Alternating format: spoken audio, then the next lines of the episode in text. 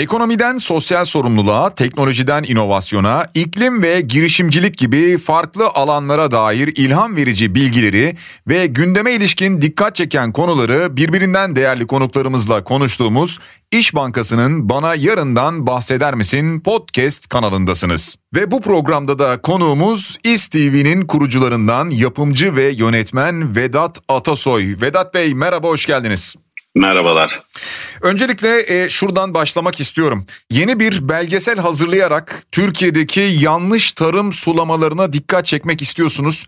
Ama tabii önemli olan soru şu. Bu motivasyonun sebebi ne? Sizi bu yola çıkartan ne oldu? Ya aslında yıllardır ben tarımla ilgili belgeseller yapıyorum. Yani bu e, 2007, 2006 hatta 2005 o, o yıllardan başlayan dönem dönem bu konuyla ilgili çalışmalar yaptım. Hiçbir zaman hani bugün karar verdim ve bugün yapıyorum diye bir şey yok. Hı hı. Hatta e, İSTİM'in en çok bilinen programlarından biridir. E, modern Tarım Hollanda bunu göstermiştim. İşte çok güzel görüntüler eşliğinde apelasyondan Fransa'da başlatmıştım. Coğrafi kodlama diye bir e, projeydi. Lavanta bahçelerinde çekmiştik bunu falan. Hmm, evet. Coşkun Aral'la birlikte. Yani e, aslında o zamandan beri tarımla ilgili çok ciddi e, çalışmalar yaptık. Hatta apelasyonla ilgili çok şey bir hikayem var. Yani ismini bulamadık Türkçe'ye nasıl çevirelim diye. Çünkü sonra coğrafi e, kodlama, coğrafi işaretleme falan diye bir şey dedik. Herhalde coğrafi işaretleme olarak kaldı. Biz bir şeyler dedik orada. Bir iki tane Hı-hı. hoca bu üzerine, bunun üzerine çalışıyordu Türkiye'de. Ee, ve hani aslında hep bildiğim ve ilgilendiğim bir konu. Çünkü e, tarım olmazsa olmazımız. Yani her şeyden vazgeçebiliriz. E, pandemide gördük yani. Bir anda dükkanlar kapanı verdi, bir anda her yer durdu. E, ama tarım devam etti. Yani tarım bitmeyecek. E, zaten insanlık tarihinin gelişimine bakarsanız avcı toplum, avcı toplayıcı toplumdan e, yerleşik hayata geçmesi ne zaman ki tarım faaliyetlerine başlıyorlar.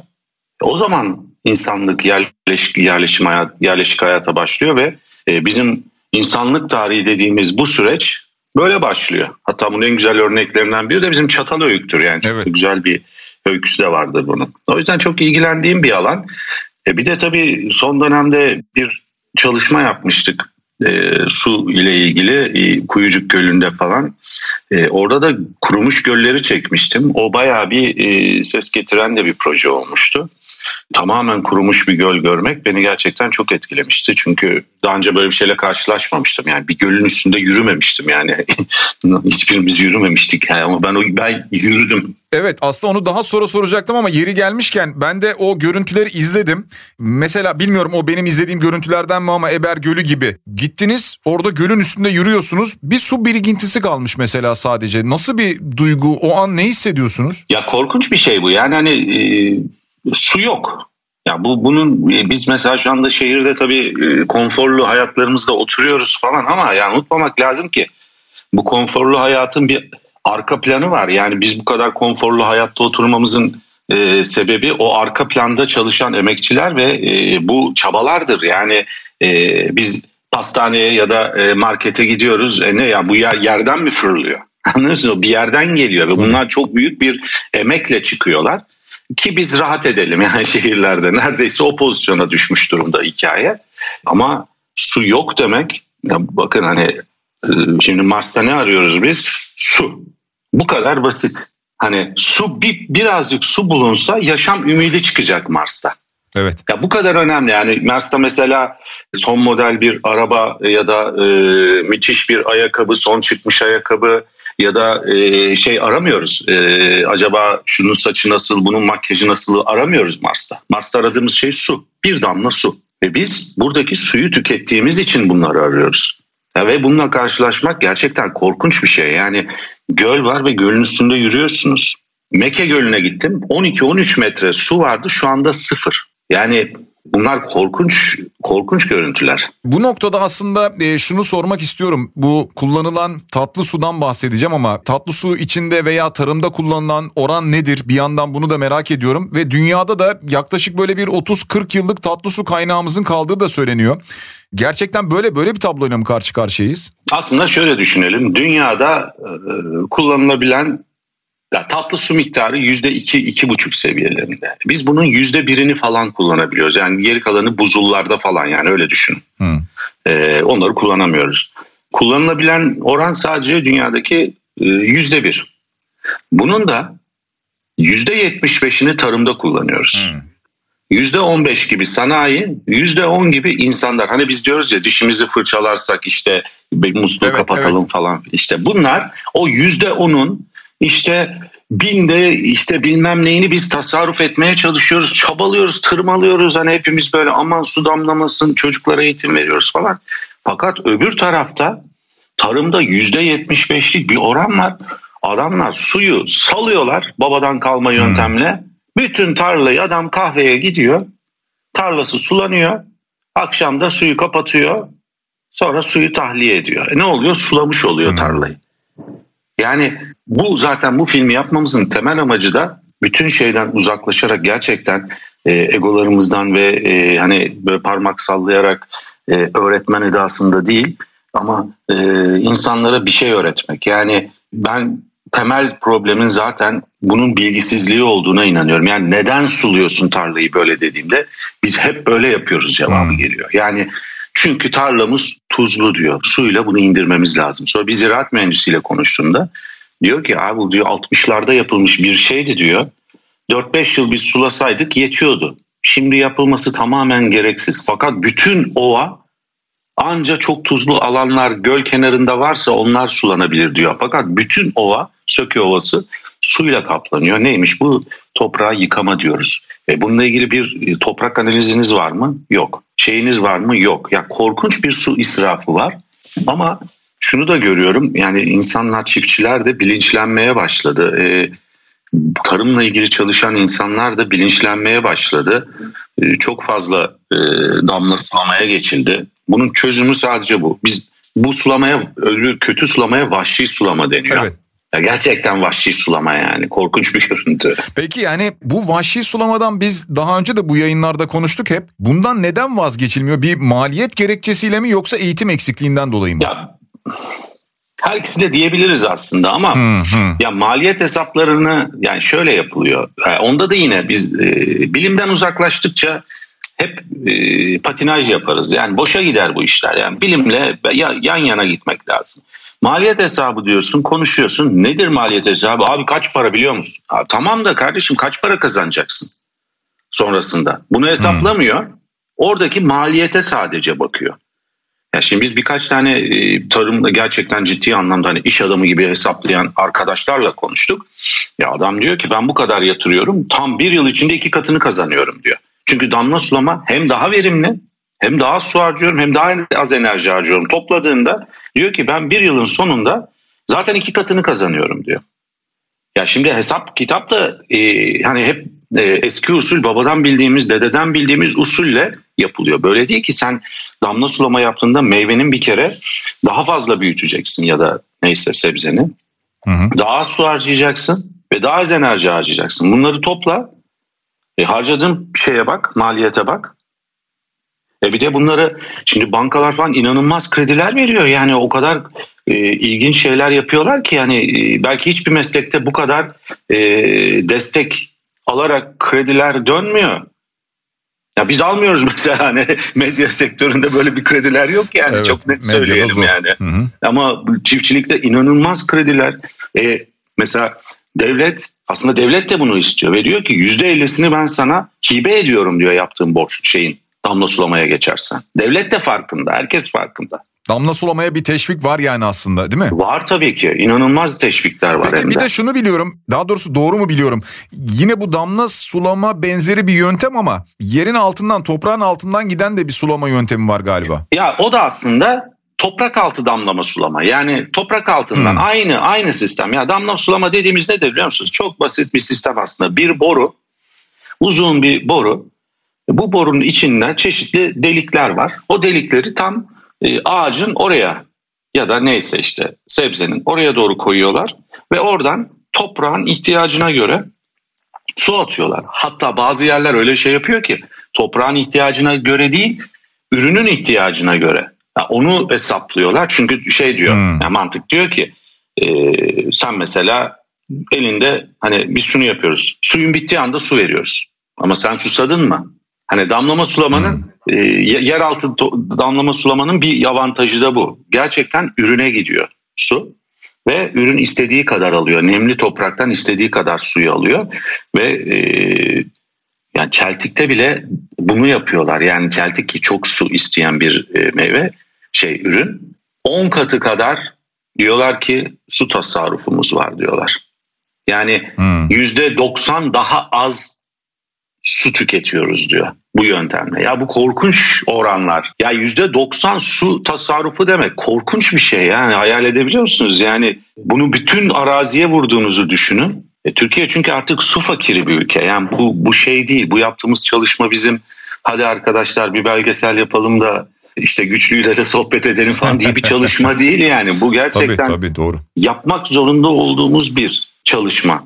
Şimdi bu çalışmalar içinde bir yandan ben şunu da anlıyorum ki yeraltı sularına da veya yeraltı suların etkisiyle oluşan, çekilmesinin etkisiyle oluşan obruklara da dikkat çekiyorsunuz. Evet. Ki aslında bunu daha önce birkaç yayında ben konuşmuştum. Yani böyle o büyük şehirlere suyu taşıyabilmek için evet çevredeki şehirlerden sular toplanıyor, yeraltı suları çekiliyor ama sonra orada bıraktığı izler var bunun. Biraz o obrukları ve yeraltı sularının yine vahşice kullanılmasını anlatabilir misiniz? Neler gözlemlediniz? Ya şimdi hep böyle bir şey konuşurken de olabildiğince pozitif olmaya çalışıyorum ama ya tablo pozitif değil. Yani sadece şöyle bir şey söyleyeyim. Karapınar ilçesi, Konya Karapınar ilçesi yani bir ilçe.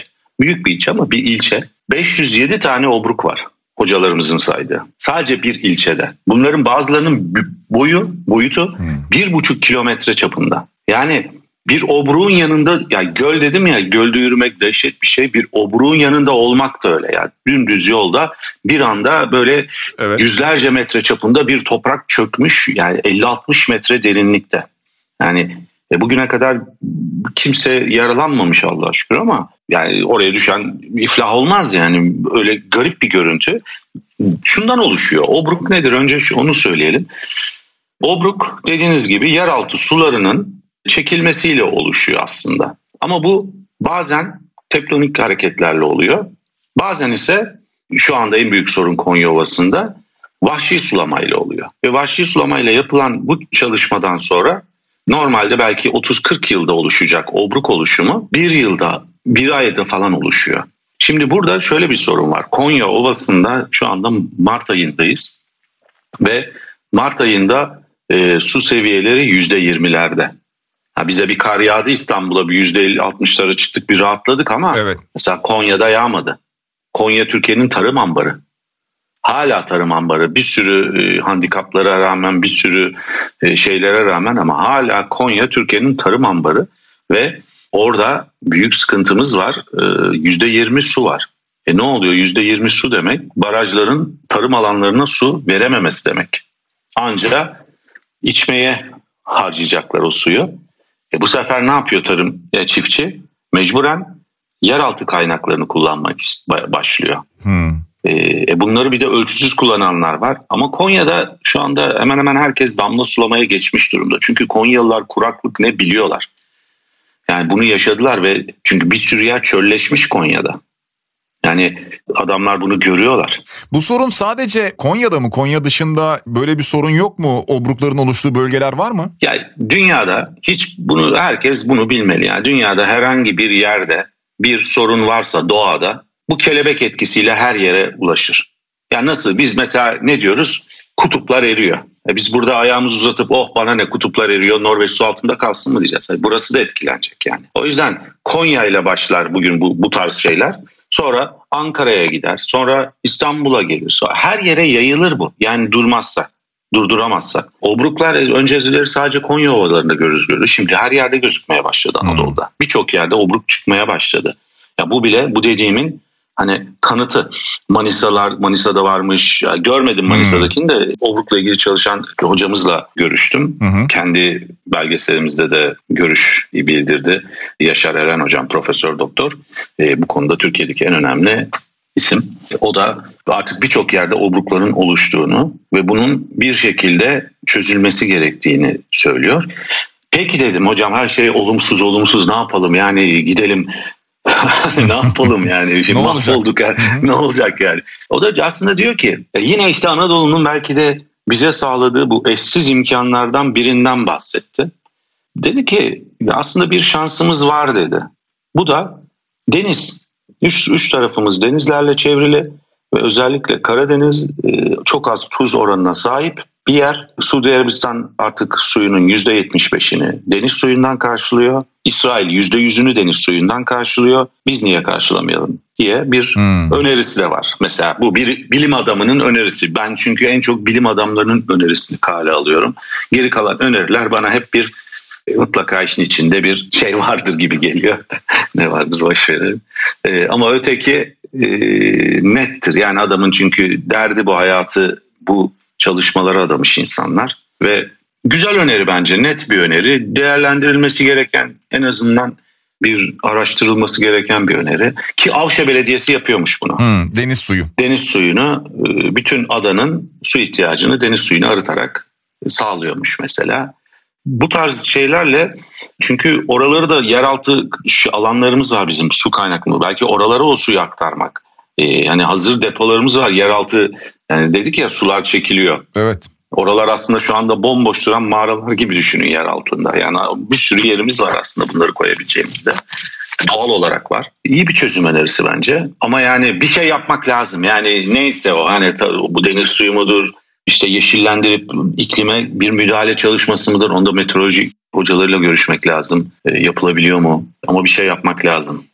Evet aynı zamanda tabii bu yani tarımdaki sulamadaki tasarrufla beraber bir şey yapmak lazım. Doğru. Ve bu su kaynaklarının tükenmesini biz konuştuğumuz zaman genelde hep aklımıza tabii doğal olarak kendimiz geliyor. Yani biz insanlar geliyor aklımıza ve bir yandan sadece su ihtiyacı için değil işte tarımdan gelecek olan ürünleri de düşünüyoruz bir yandan. Ama tüm bunlarla beraber aslında hayvanlar da etkilenecek herhalde öyle değil mi? Yani bu bölgelerde yani kuşlardan tutalım da toprakta yaşayan canlılara kadar birçoğu herhalde bundan etkilenecek öyle değil mi? Ya Meke Gölü ya da e, gittiğimiz bazı obruklar aslında bir yanıyla da kuş cenneti sayılan yerlerdi. Şu anda kuş yok. Hı hı. Yani e, ilk etkilenecek olanlar hayvanlar. Yani biz yine gidiyoruz hani bakkaldan damacanayla su falan alabiliyoruz. Evet. E, hayvan doğada su yoksa ne yapacak yani? Hiçbir şansı yok. Onların onlar direkt gidiyor zaten. Ya hayvancılıkta da yine o başka bir konumuz ama e, orada da yine su tüketimi ve su şeyi önemli. Yani biz bir kere öncelikle tarımda su tüketimini bir kere doğru şekilde yapmamız lazım. Çünkü %75 su tarımda gidiyor. Ve bunu yapan birçok arkadaş var artık ve çok da başarılı yapıyorlar ve hepsi çok memnunlar. Yani pamuk damla sulama yapan biriyle karşılaştık. Hem de yüksek ziraat mühendisi kendisi Söke'de. Yani kendisinin söylediği şey ben hı hı. tarlamı yıkamıyorum ve damla sulama yapıyorum. Herkesten iki kat, üç kat daha fazla verim alıyorum. Çünkü adam dediğim gibi bunu tamamen bilimsel yöntemlerle yapıyor. Yani e, ve bunu yaptığınızda bilimi yanınıza aldığınızda hiçbir zaman zaten yarı yolda kalmazsınız. Ya, tarım bir bilimdir. Yani bu bunu artık öğren bilmek lazım. Yani bu babadan kalma yöntemler falan filan tamam güzel. Güzel nostalji. Ya, yaşayalım onu. Ama bu yani toprağımı kullanıyorsun, suyu kullan. Su benim suyum, senin suyun değil bir kere. Bunu kabul etmez. Hepimizin suyu. Su oradan geçiyor diye senin suyun değil o. Hepimizin suyu. E, şunu merak ettim bu pamuk sulama, pamuğu damla sulama yöntemiyle sulayan kişiyle siz görüştünüz mü? Bir röportaj gerçekleşti mi? Çünkü bunların tanıtılması, gösterilmesi lazım belki de biraz. Tabii tabii. Hmm. Tabii ki tabii ki tabii ki görüştük ve özellikle hem çiftçiyle görüşüyorum hem de eğitimli çiftçilerle ve hocalarımızla görüşüyoruz. E, ve bunun gibi mesela orada güzel projeler yapar mesela WWF gibi gruplar var, dernekler var. Onlar da vakıflar var daha doğrusu. Orada hmm. şeyler yapıyorlar, güzel projeler yapıyorlar. Evet. Mesela onların da görüşlerini almak istiyorum. Hatta bu aralar bir röportaj yapacağız onlarla. Onlar da çünkü o bölgede çok güzel Menderes. Ya mesela orada şöyle bir sıkıntı var. Tarım alanlarına sanayi tesisleri kuruluyor. Ya bu da mesela külliyen yanlış bir şey. Çünkü e, sanayi suyu kirletiyor ve orada tekstil var. Tekstil biliyorsunuz boyalarla falan yapılan bir hı hı. E, şey. E, ne yaparsanız yapın kirletiyor. E, bir de oraya jeotermaller açılmış. Jeotermallerde sıkıntı şu. E, jeotermaller e, temiz enerji diyebiliyoruz. Ama şöyle bir sıkıntısı var orada. Evet. E, çok yüksek ısılarla birçok e, element açığa çıkıyor ve bunlar e, toprağa zarar veriyor. Yani bunlar tabii ki olacak. Ya ben şey demiyorum hiçbir zaman mesela HES konusunda da demiyorum. Yani olacak tabii ki hidroelektrik santraller ya da jeotermal enerjiler. Ama doğru yerde ve doğru oranda olmalı bunlar. Ya tarım alanının göbeğinde olmamalı bunlar mesela. Yani bunu daha daha doğru yap. Yani daha niye yani tarım alanının ortasında fabrikanın ne işi var? Yok mu mesela dağlara doğru daha e, kullanılmayan arazilere doğru bir yer? Mesela onu tam tarım alanlarının orta Nazilli mesela hepimiz biliriz. Nazilli Nazilli hatta geliriz Nazilli'den tarım ürünleri alırız. Ya ta, Nazilli'de o kadar çok fabrika var ki.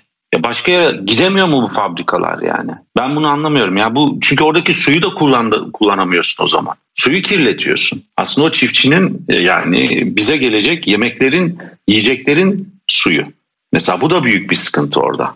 Evet bir yandan tabii bütün bu belgeseli çekebilmek için belki de biz şu an bunu konuşuyoruz ama dinleyenlerimiz belki de bu belgesel yayınlandıktan sonra dinliyor olacaklar ama bütün bu belgeseli çekebilmek için çok büyük bir araştırma gerekiyor. Saha çalışması gerekiyor.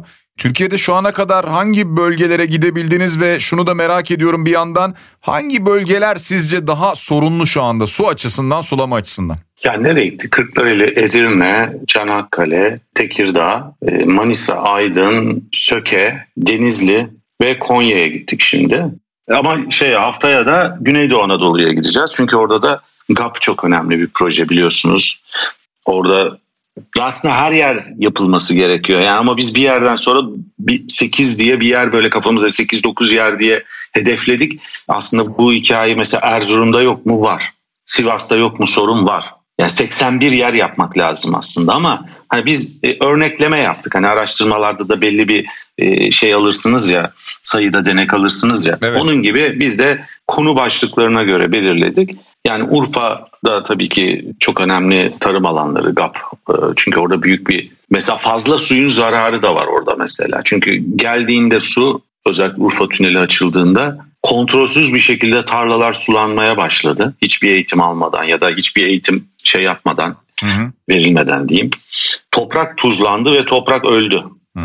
Yani şimdi orayı temizlemeye çalışılıyor. Yani maliyetin maliyeti. Çünkü yani fazla su yani mi? Bu bilim işi artık bitti yani o şey babadan kalma yöntemler bitti. Ee, ben Hollanda'da yaptım adam bana şey demişti ya ben iş adamıyım demişti. Hmm. Ben çiftçi falan değilim ben iş adamıyım demişti bana Hollandalı.